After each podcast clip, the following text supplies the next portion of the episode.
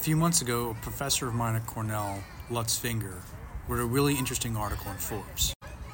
In his article, he asked a really thought provoking question, which was How real is the moat of training data, which has non trivial costs?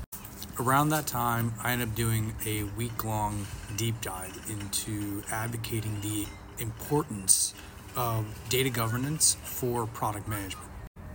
And then a few weeks ago, Danilo Campos wrote a post about the dangers of the bad critique for AI, specifically calling the models pattern synthesis. And then today, Sam McAfee of Startup Patterns published an end of year thought process, and I found it oddly validating.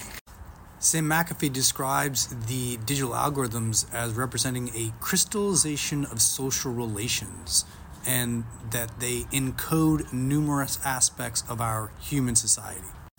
Critically, the machines simply reflect back at us who we are as a society.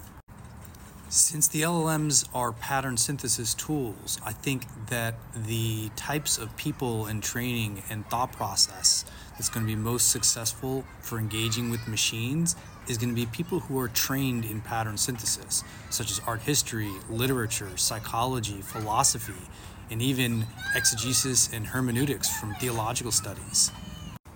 So, what do you think awaits you in 2024?